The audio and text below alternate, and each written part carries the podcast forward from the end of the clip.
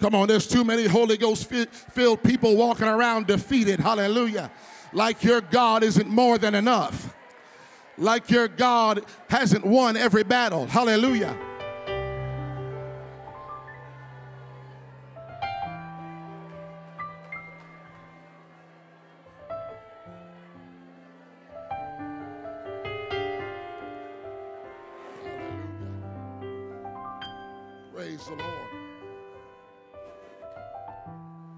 You to turn to the person that's praying next to you and tell them you're going to receive a miracle today.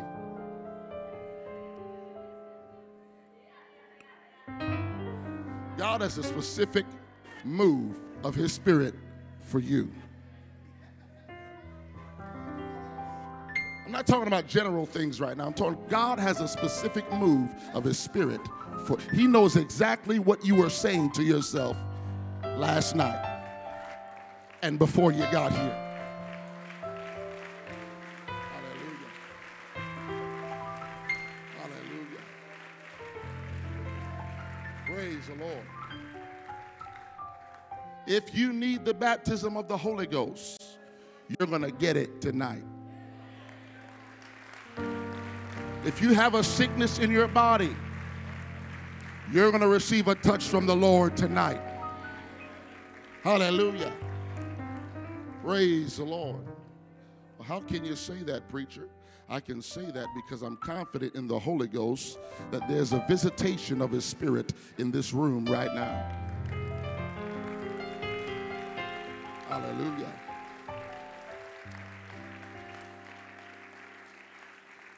I'm going to tell you what to do, but if you would like to make your way back to your seat, you can. Acts chapter 28, verse 7. Give thanks and honor to Pastor Beecham, Sister Beecham, the Beecham family, this great, wonderful church, FPC, for putting this uh, meeting together and allowing me to be a part of it. What an awesome move of God in our worship, my friend, Brother Mark Crowder leading us into the presence of the Lord. And I, he is not just a singer, but he is an incredible preacher of the gospel. Amen. And I'm thankful to be here to team up with him in ministry tonight. Praise the Lord. I want you to ask the person next to you, what did you come for? Besides your photo ops that you're going to post on, you know, IG, and besides the, the TikToks, you're going to show up the worship and everything. What did you come for tonight?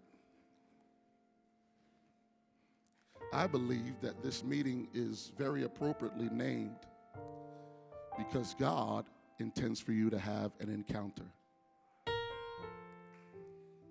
This is not just another rally. Amen. Thank you for all two of you that believe that with me. This is not just another rally. And for those of you that are chaperones and those of you that you're adults, your pastors maybe, your parents,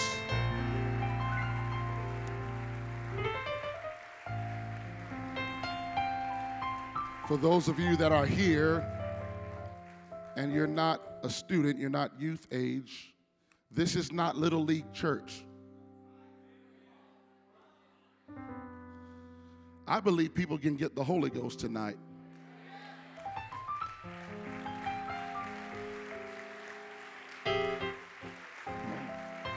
This isn't Little League Church.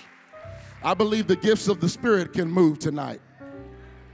I'm not talking about just in the preacher or in preachers that are in the in the congregation. I believe some of these Holy Ghost filled young people are going to be operating in the gifts tonight. We do still believe in that kind of thing, right? Amen. Amen. Amen. This world is looking for a church that's got the real thing.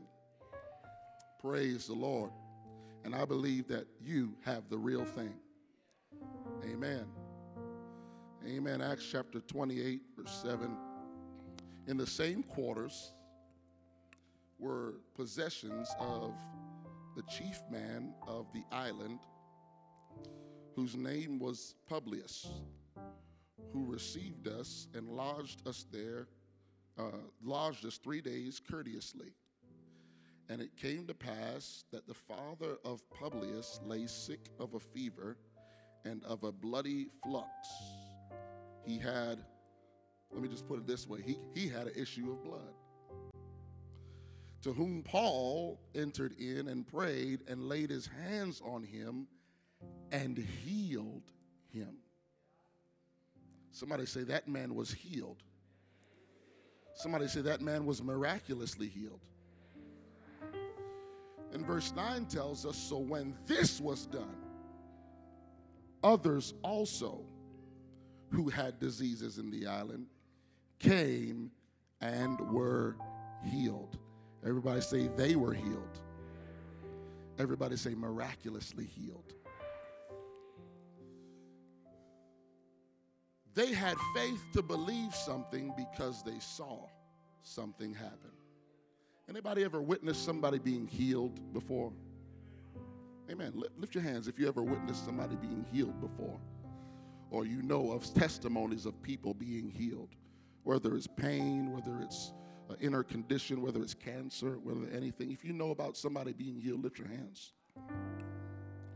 Because you are aware of that testimony of the power of God, you have a measure of faith to believe that for anyone anywhere at any time. Amen. You have been exposed to the gift of healing. The Bible says gifts of healing. You have been exposed to something that God wants to be readily available for His church to walk in, to operate in, to see it happen. Amen. Everybody wants to see that.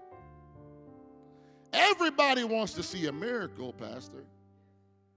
Everybody wants a miracle. Lift your hands if you don't want a miracle. Everybody wants a miracle, but nobody wants to need one. I feel like God has sent me here to give you a proper perspective on the process of His power. God allows certain things in order for you to experience an encounter of His Spirit. And there is a process to that. And if you understand this tonight, you will be able to have faith for God to do exceeding abundantly above all that we can ask or think. Hallelujah. Do you want that type of faith today? Lift your hands and ask God to empower you, to speak to you, to lift your faith tonight. God, we're expecting you to move. You're already moving, but Lord, we're looking for the outward demonstration of what we feel invisibly, Lord God. We need you to have your way. There are real needs in this place tonight. We need you to pour out your spirit, Lord God, just like on the day of Pentecost. Let it happen suddenly. Let it happen powerfully. Let it happen undeniably. In the mighty name of Jesus, we give you all the praise and the glory. Clap your hands unto the Lord tonight.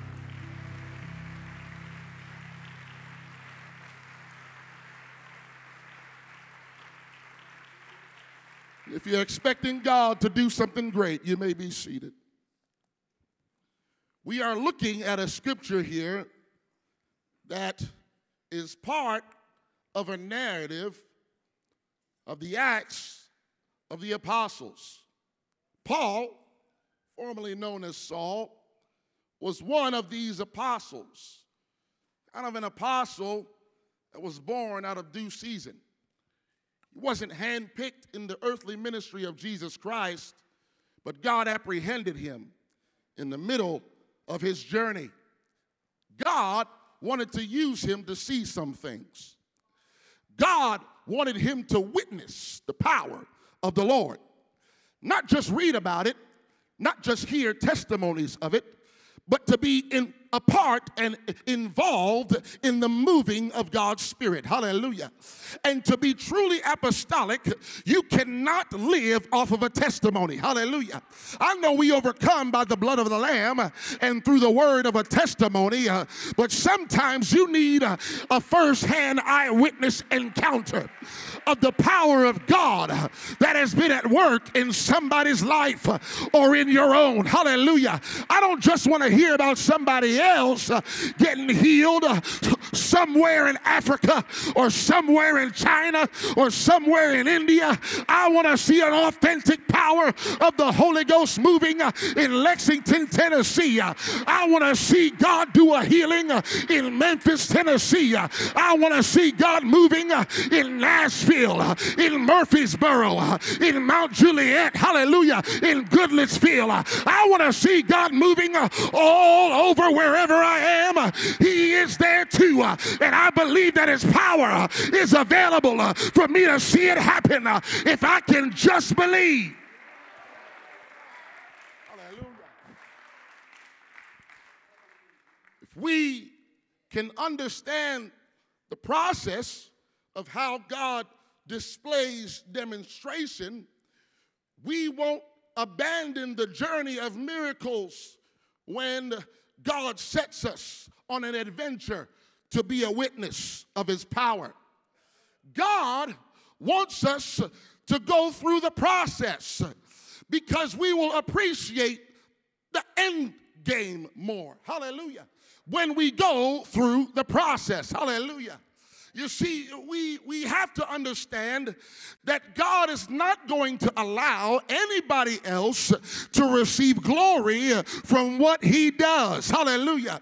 So when God wants to do a thing, he will make it so that nobody else can help that situation but God. Hallelujah. He will make it so that uh, no doctor can get the glory. He'll make it so that uh, no medicine can get the glory. He'll make it so that uh, no counseling can get the glory. He'll go. Oh, He'll make it so that only God can come down and do his perfect work in that circumstance. And some of you that are under the sound of my voice are in a situation like that right now. Don't be dismayed. Don't be discouraged. Don't be depressed. It's your destiny that God will come through and show up and show out.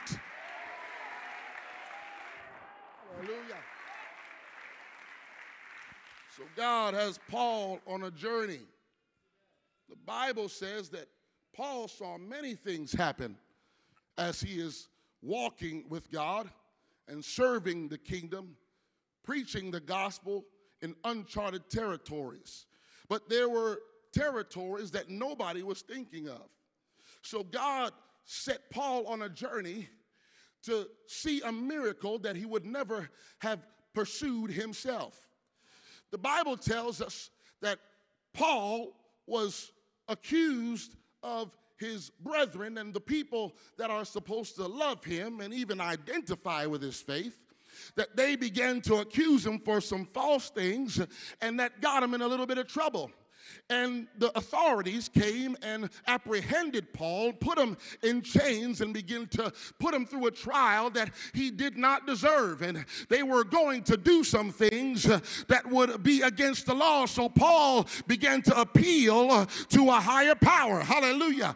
God had told him that eventually he would be able to witness for him in the most powerful city in the world at that time, uh, which was Rome. Hallelujah. God wanted to send a witness of his spirit uh, in the center of power of the world. Hallelujah. He didn't want any part of the world without a witness uh, of his spirit. Uh, he was going to send this apostle there. But Paul didn't realize that the journey wasn't going to be something that he delighted in. There was going to be some down times. There was going to be some low times. But if he would keep keep his faith, God would show him something that he had never seen before. Hallelujah.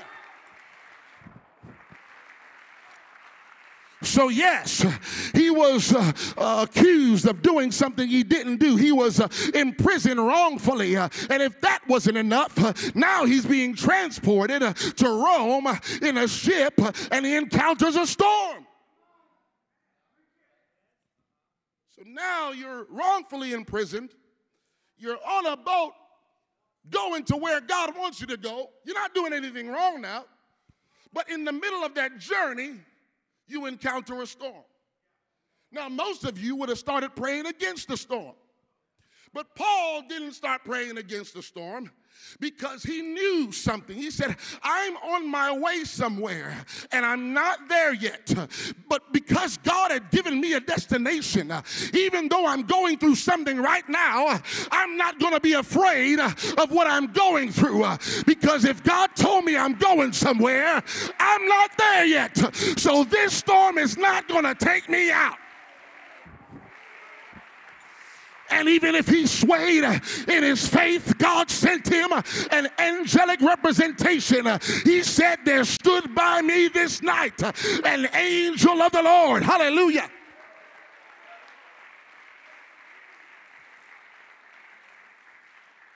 It was the will of God.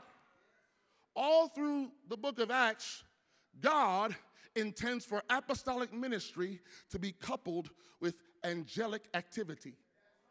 It is the will of God. It's not mystical. You're not being hocus pocus to believe that God has angels uh, that are working with you uh, and are working around you. Hallelujah. When you go to school, you think you're by yourself. Let me let me let you know something. Uh, you're not by yourself when you walk through the hallways.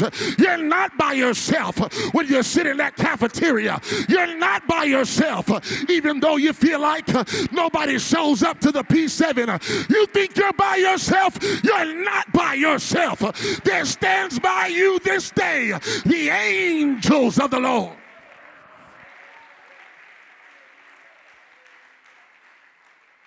It is a plan of God for Him to send you help when you need it. So God visited Paul, and many of us would have uh, considered the fact that since the angels showed up, that means the storm was going to go away. But the storm stayed. Even though the angel showed up, the storm stayed. Now, right there, some of us would have stopped. Right there, some of us would have threw in the towel. Right there, some of us would have quit on God and said, I don't deserve this. I'm doing the will of God. And my friends are talking about me. I'm doing the will of God. Hallelujah. And people are saying things that are not true about me. I'm doing the will of God. And I'm going through this storm right now. But you don't understand. There's a process to the power of God. And He has to transport you through your trial to get to the desired destination. I wish somebody would get excited uh, about the fact that God trusts you uh, with trouble enough uh, to get you to the place He wants you to be.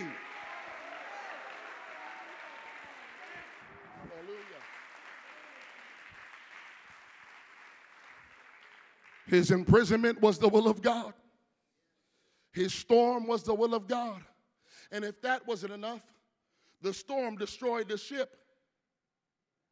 And now they're lost on an island that nobody really goes to because they got there and they begin to see some people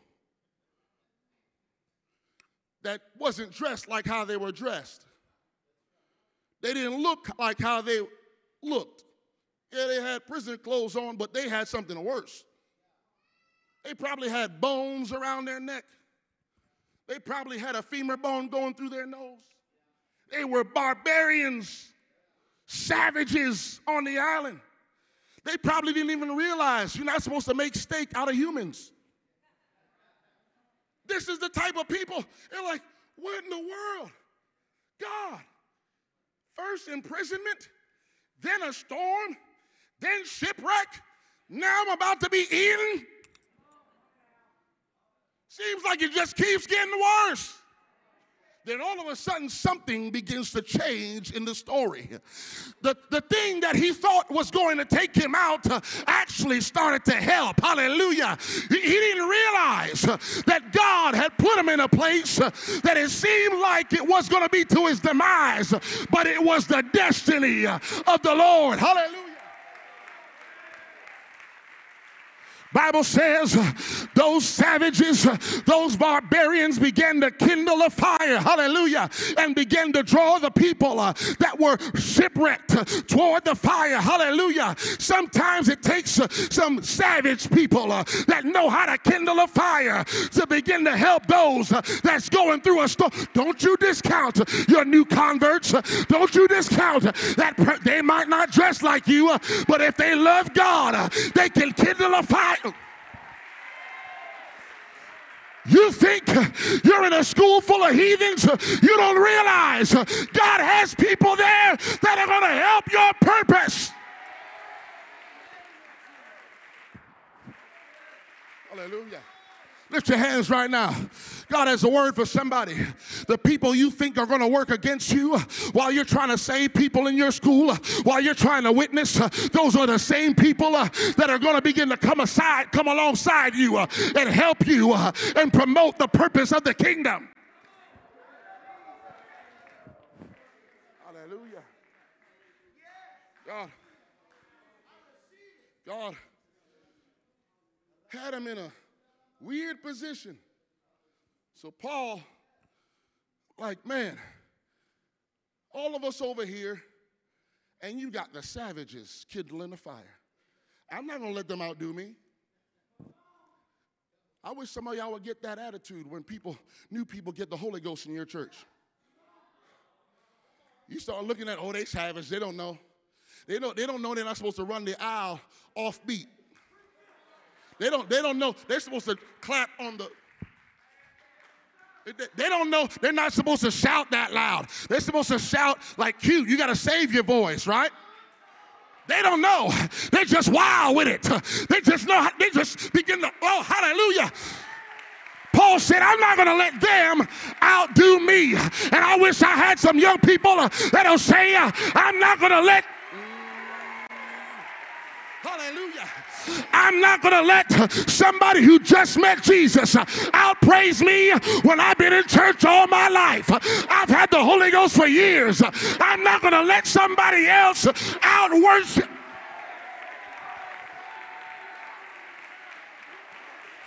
I get it. You want to take pictures after service. I get it. You want to get somebody's number after service. I get it. You're not trying to mess up your do. I get it. You're just, oh, I wish somebody would start a fire with their praise right now.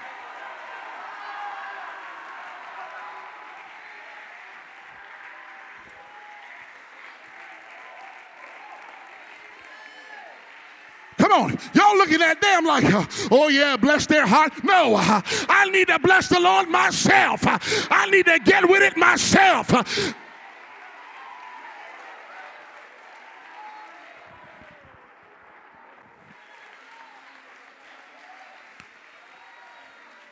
Yes. The enemy, excuse me if I'm kind of getting out the light, it's kind of burning my retinas anyway. Trying to, trying to help somebody because you got to realize that God has you on a journey to get to a great place. And this, all these stops are part of it. So he's there. He's like, I'm not going to let them outfire me. Well, I've been doing this for a while. They don't even know, they don't even have the Holy Ghost yet. I'm not going to let them outfire me. Said, I'm going to get some sticks.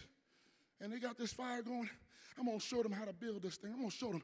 And as soon as you, as soon as he started adding to the flame, out comes a viper to latch onto him. A snake attacked him because he was trying to fuel the fire.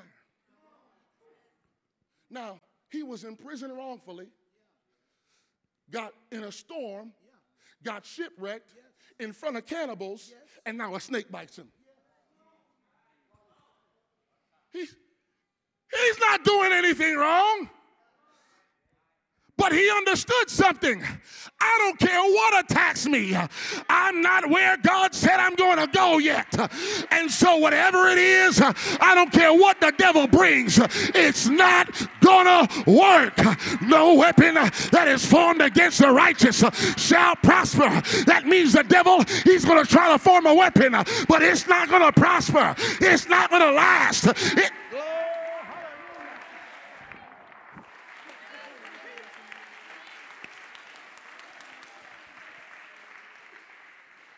then he does something very powerful that many of us need to take notes with. He gets attacked, and instead of sitting back and crying, sucking his thumb, going in a fetal position, saying, ah, why this happened to me? I'm not going to the church no more. He goes, just shakes it off.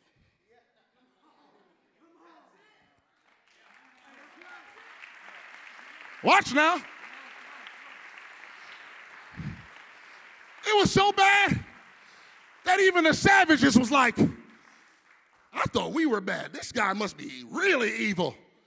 After being through that storm as a prisoner, gets shipwrecked, and the storm didn't take him out. Now this snake is going to take him out. He must have done something bad. But he goes and says, ain't even a big deal. And they're looking at him. And they're watching him. They're like, hold on. He should have dropped dead. But he survived the attack. And because he survived the attack, they changed their mind about who he was. That's why God allows the attacks in your life because when you survive, the world is going to change their mind about who you really are. I wish somebody would get excited.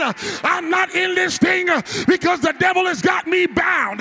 I'm in this thing because God is about to loose a blessing.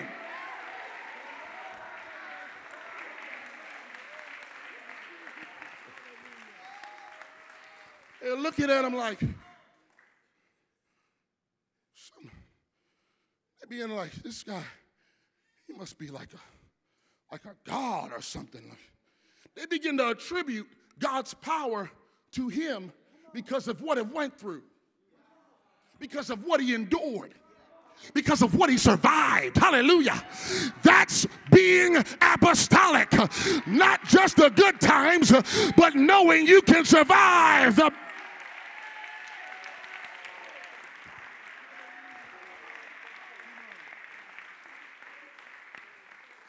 And when they saw that, people started talking like, oh, this guy is really a man of God.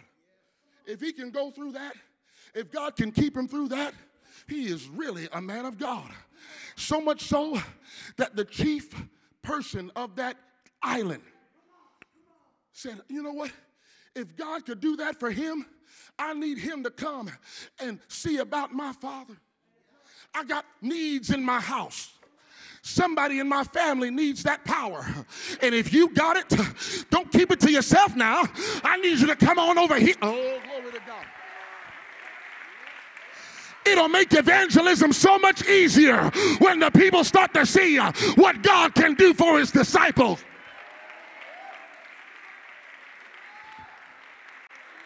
He didn't have to evangelize them.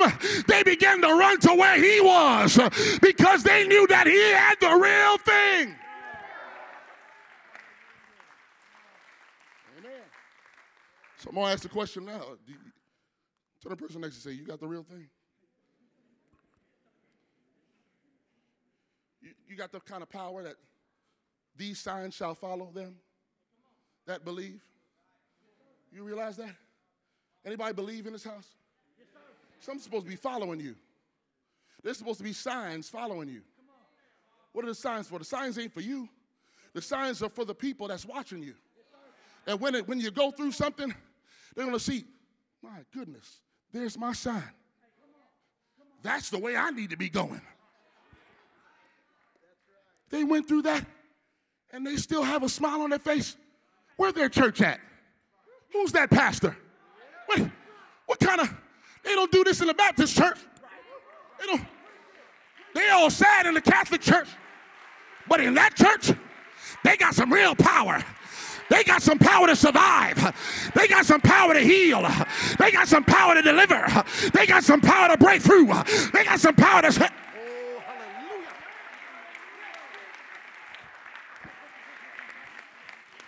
We get, he get to the house, and then he lays his hand on the sick father of the most powerful man in that island. Notice now, Paul would have went to that island he wouldn't have went to the island by himself. Oh, no. God had to transport him in a storm yes, to get there. Yes, yeah. Because there's some untapped, it, it is always the will of God to attach your trial to an untapped harvest. Oh so it is it's the will of God. That's how he does it.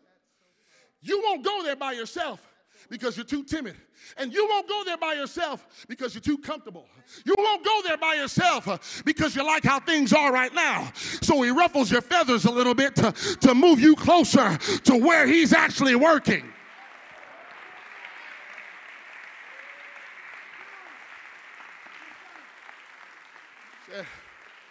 I'm gonna take you to Rome. He's like, yeah, sign me up. I can preach to Caesar, but you didn't realize you got to preach to some savages before you preach to Caesar. Hallelujah. You, you didn't realize uh, before you get to Rome, uh, you got to stop on this little deserted island uh, with a bunch of people that don't know how to act, but they know how to kindle a fire. Those are the people that when they see your testimony, when they hear of your God, they're gonna believe for anything.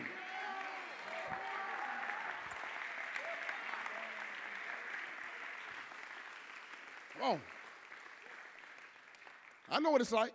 There's some tables you won't sit at at school because you're just timid. You don't think they want this, but you don't realize this is exactly what they want.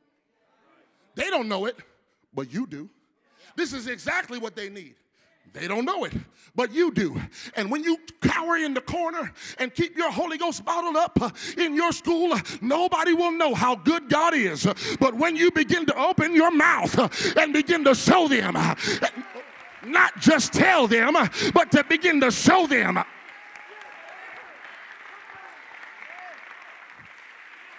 God's going to do it. God's going to do it. He's heals this man of a bloody flux. And then when the rest of the island hears about that, said, if God can keep him through the attack, and God can use him to heal. Hey, hey, yo, Day Day, come here. Yeah, that, that. No, don't worry about your foot. We got you. It's not going to stay like that for long. We know where to go.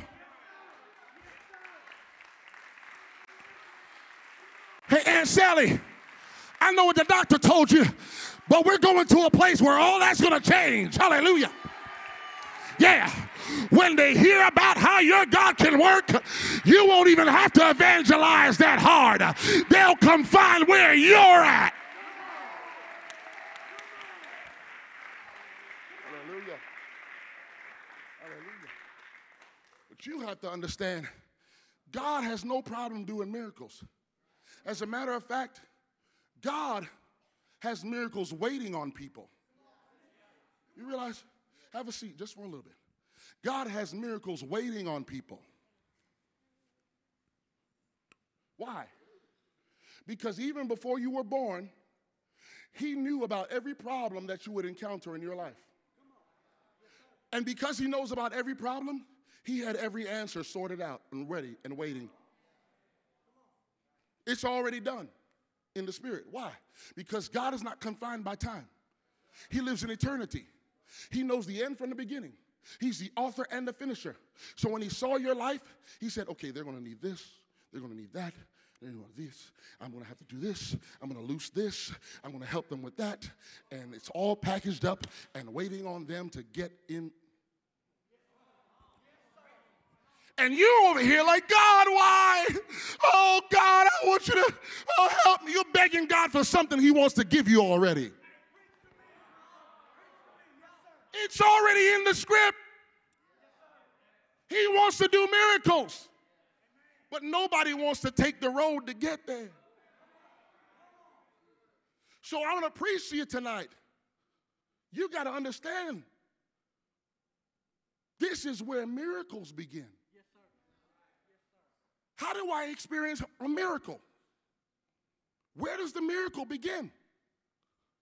And I'm going to submit to you tonight that all miracles begin with a mess.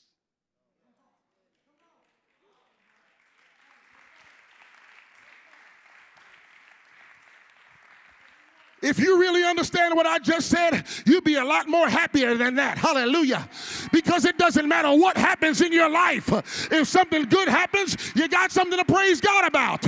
If something bad happens, oh, you get ready, devil. God is about to flex his spiritual muscle and show up. Oh,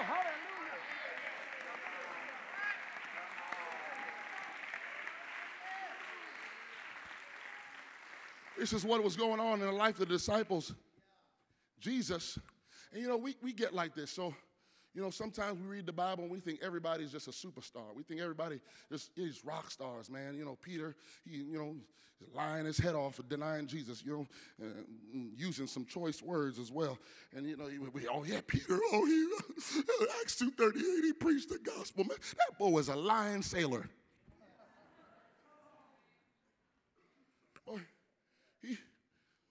Oh, look at all these disciples in a pot. You know, we're trying to be like, like them. We want to be so apostolic, but God didn't tell you be apostolic. He said be like him. We're not trying to be like the apostles. We're trying to be like Jesus. Because the apostles were trying to be like Jesus. If you be like Jesus, by default, you will be apostolic.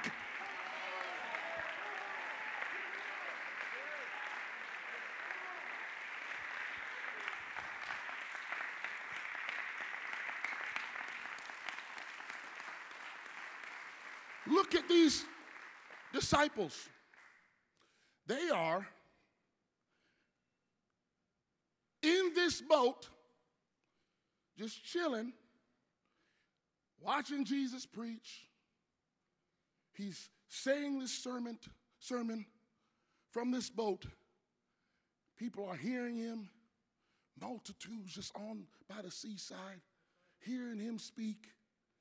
Jesus wraps it up and says, okay, guys, we're going to we're going to leave now and go over to the other side. Everybody say destiny. Why is that destiny? Because God gave them a destination. When God gives you a destination, you have destiny. You have somewhere God is taking you. So don't along the way before you get there count yourself out because some devil lied to you and tell you god don't love you tell you, you don't have no purpose in your life uh, uh tell you you're not never going to be anything in your the devil is a liar. God is taking me somewhere care what your uncle said. I don't care what your stepdad said. I don't care what drunk so and so said. I don't care what they did to you. You better believe it now. Hallelujah. I don't care what any other circumstance around you uh, is saying or doing. God has his eye on you uh, and he's taking you somewhere.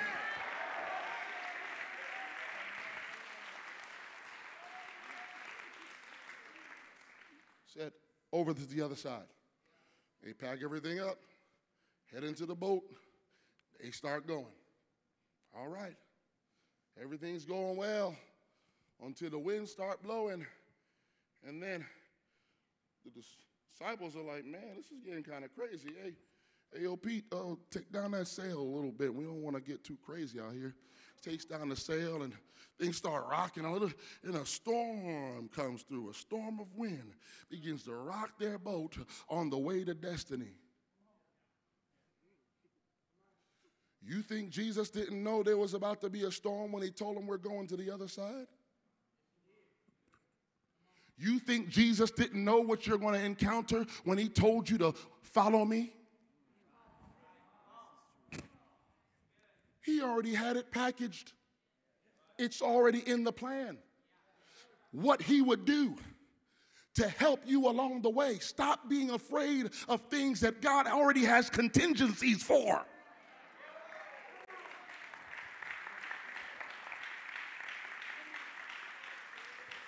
Jesus in this boat, and begin to fall asleep. Now they don't this because they're just like, oh no, it's a storm. I mean, this storm was so bad. Some of those guys on that boat made their living on a boat. And they were afraid of the storm. Wasn't their first storm. But it made fishermen afraid. People who probably generationally they knew how to be on a boat. This is not their first storm. But sometimes when you get in a storm, you begin to forget even what humanly you're supposed to already know. You just start acting out and being scared when you already know what you've been here before. You've been through that already. And God already brought you through it before. Why are you afraid now?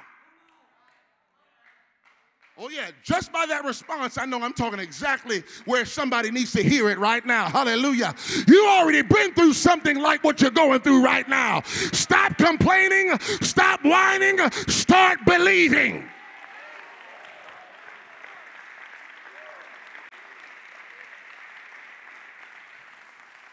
He's over here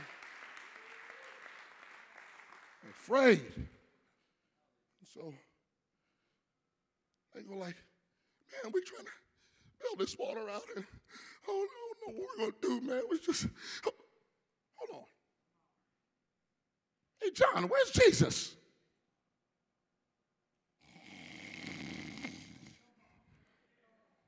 Jesus, how's he sleeping? And you know what? That's exactly where some of us check out right there. Like, I can't believe that I am going through this mess and God is not active. Why would God be sleeping when I'm going through what I'm going through right now? Let me, let me tell you why. He's sleeping because your storm doesn't bother him. Oh, I wish somebody would hear that tonight. He looks at the storm when he gets up and says, Oh, wind and waves, peace. Be still. And immediately the wind stopped and the waves calm. And then they're like,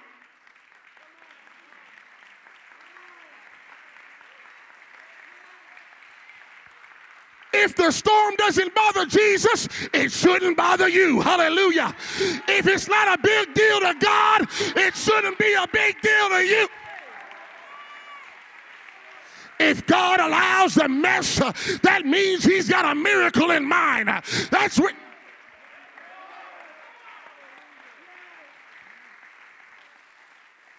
He's like, I'm going to show these disciples something. You can remain standing. I'm going to show these disciples something. And so he allows a storm to come through. And the disciples respond. Obviously, they respond in the wrong way. But God wanted to show them something. It's not a big deal to me. I can take care of this with one word. But you've got to believe me when I tell you that you've got ministry ahead of you. I don't care what you go through in your class and the conflict that you have in your home. If I tell you I'm going to use you in the mission field, you better believe me. When I tell you you've got a purpose and you are more than who you think you are, you better believe God. Because as soon as you believe him, everything that will hinder you and make you afraid of your call will begin to grow strangely dim. And all you can see is the promise that God gave you.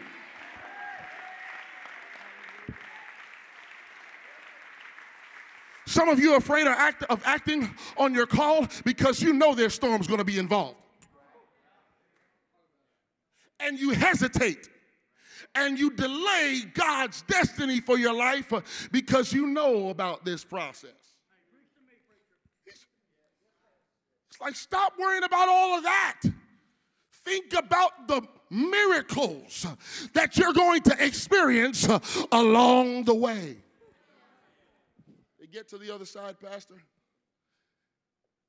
And when they hit the shore, somebody's full speed running. Hold off on the music. Full speed running. Running to Jesus. They're like, who's this? Cut scars on his arm, running to Jesus. Little fragments of chains on his hand, running to Jesus. Looking a little crazy in the eye, but he's running to Jesus. And I dare to say some of you know people like that. It's cut scars, got some chains in their life. Probably look a little crazy in the eyes. You want to know why he ran to Jesus? Think about this now. The Bible says that this man had thousands of devils on the inside of him. Now, excuse me, but one is more than enough. Oh, yeah. One is too much. He had thousands on the inside of him, but he's running to Jesus. He's running to Jesus. How did he have so much faith that when he wouldn't let anybody else help him, when he sees Jesus, he helps himself? Nobody told him to go to Jesus. You think those devils made him run to? No, those devils ain't make him run to Jesus. I believe that he was off in the distance while they were still on the water and the storm was rocking the disciples' life. And he probably saw somebody get up in that boat and stop the storm. And he thought to himself, if he can do that for his disciples, if Jesus is willing to do that for the people that follow him, that's who I want to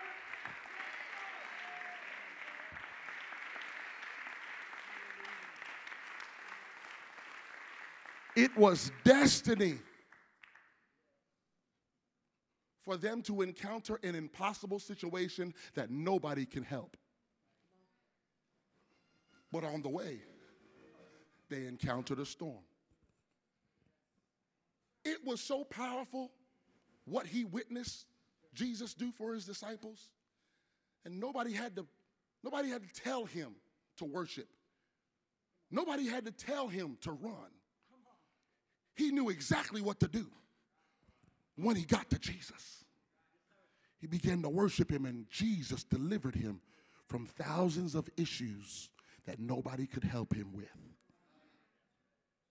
And I am here today to let somebody know it doesn't matter how much issues you have in your heart or in your mind, today is your day to run to Jesus.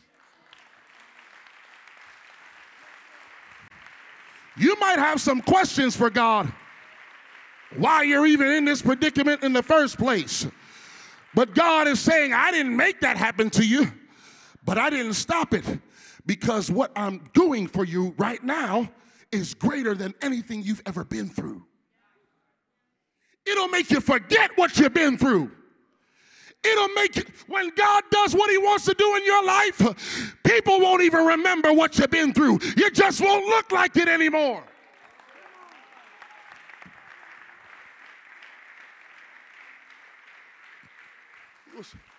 Nobody had to evangelize him. Nobody had to beg him to follow Jesus. After he got his miracle, he asked Jesus to be a disciple. Jesus said, No, I, I want I want you to go back to where you came from and tell everybody what I've done for you. It was, he was a hot mess. But God allowed that in his life because there was a miracle that was about to take place. So he goes back, and the Bible says he begins to publish his testimony in Decapolis. Decapolis is not one city, but it's an area of 10 cities. So one miracle could evangelize 10 cities? Yeah. M- maybe if you allow God to take you through some things, it'll set you on a path where people will believe God by reason of what you were able to go through with Him. Impossible situations, people that will never come to God when they see what you've been through. And they see how you stayed in church and they see how you they see how you still worship god. Hallelujah. Even though you can pick many reasons uh, not to worship you can pick a lot of reasons to stay home from encounter. You have enough reasons uh, not to clap your hands uh, and not to leap for joy uh, and not to give god praise but when they see you do it anyway uh, they're gonna want the god that you've got.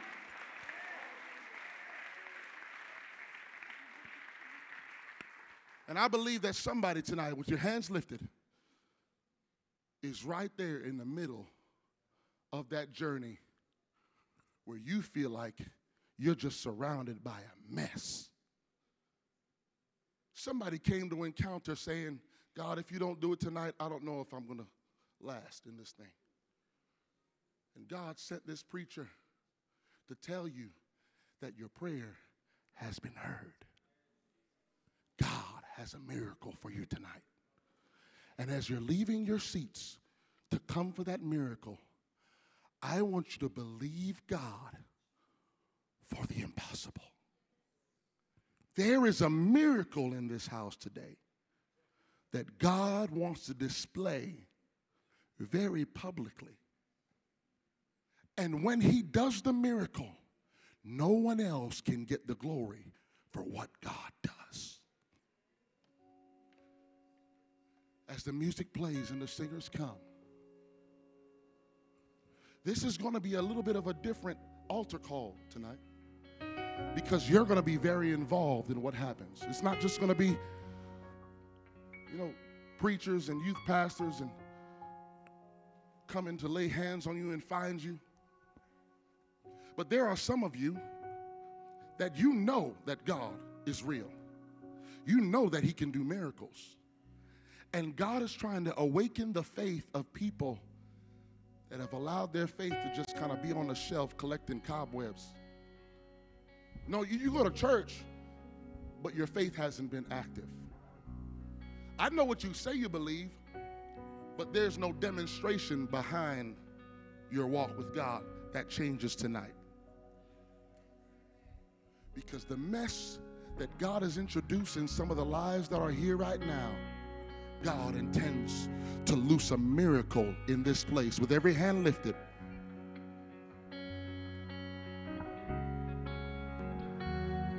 This first part of the altar call is going to be us declaring in the atmosphere that God, we believe, we believe in you so much that we're willing to lay every burden on our shoulders at your feet. We're willing to cast all our cares on you. We're willing to let go of our hurts, our hangups. We're willing to say, God, search me, Lord Jesus. I don't want anything in my mind or in my heart to block your miracle tonight. So I repent. Hear me today. Nothing happens without repentance.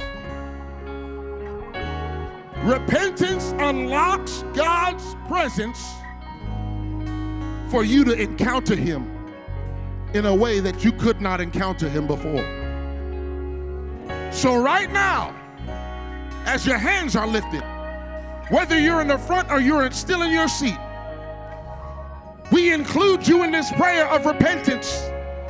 Even this preacher. God, search our hearts tonight. Turn on the spotlight of heaven and search us, God. See if there be any wicked way in us that can hinder what you want to do tonight. There are people in this place that need the baptism of the Holy Ghost. There are children in this place and kids and students, Lord God, youth that need a miracle of healing in their body. There are those that are here that their family members need a miracle.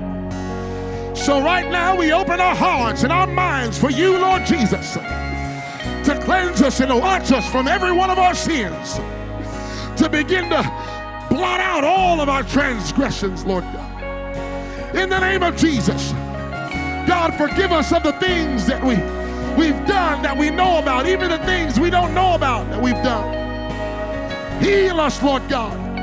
Forgive us, Lord Jesus. We're not hiding anything tonight.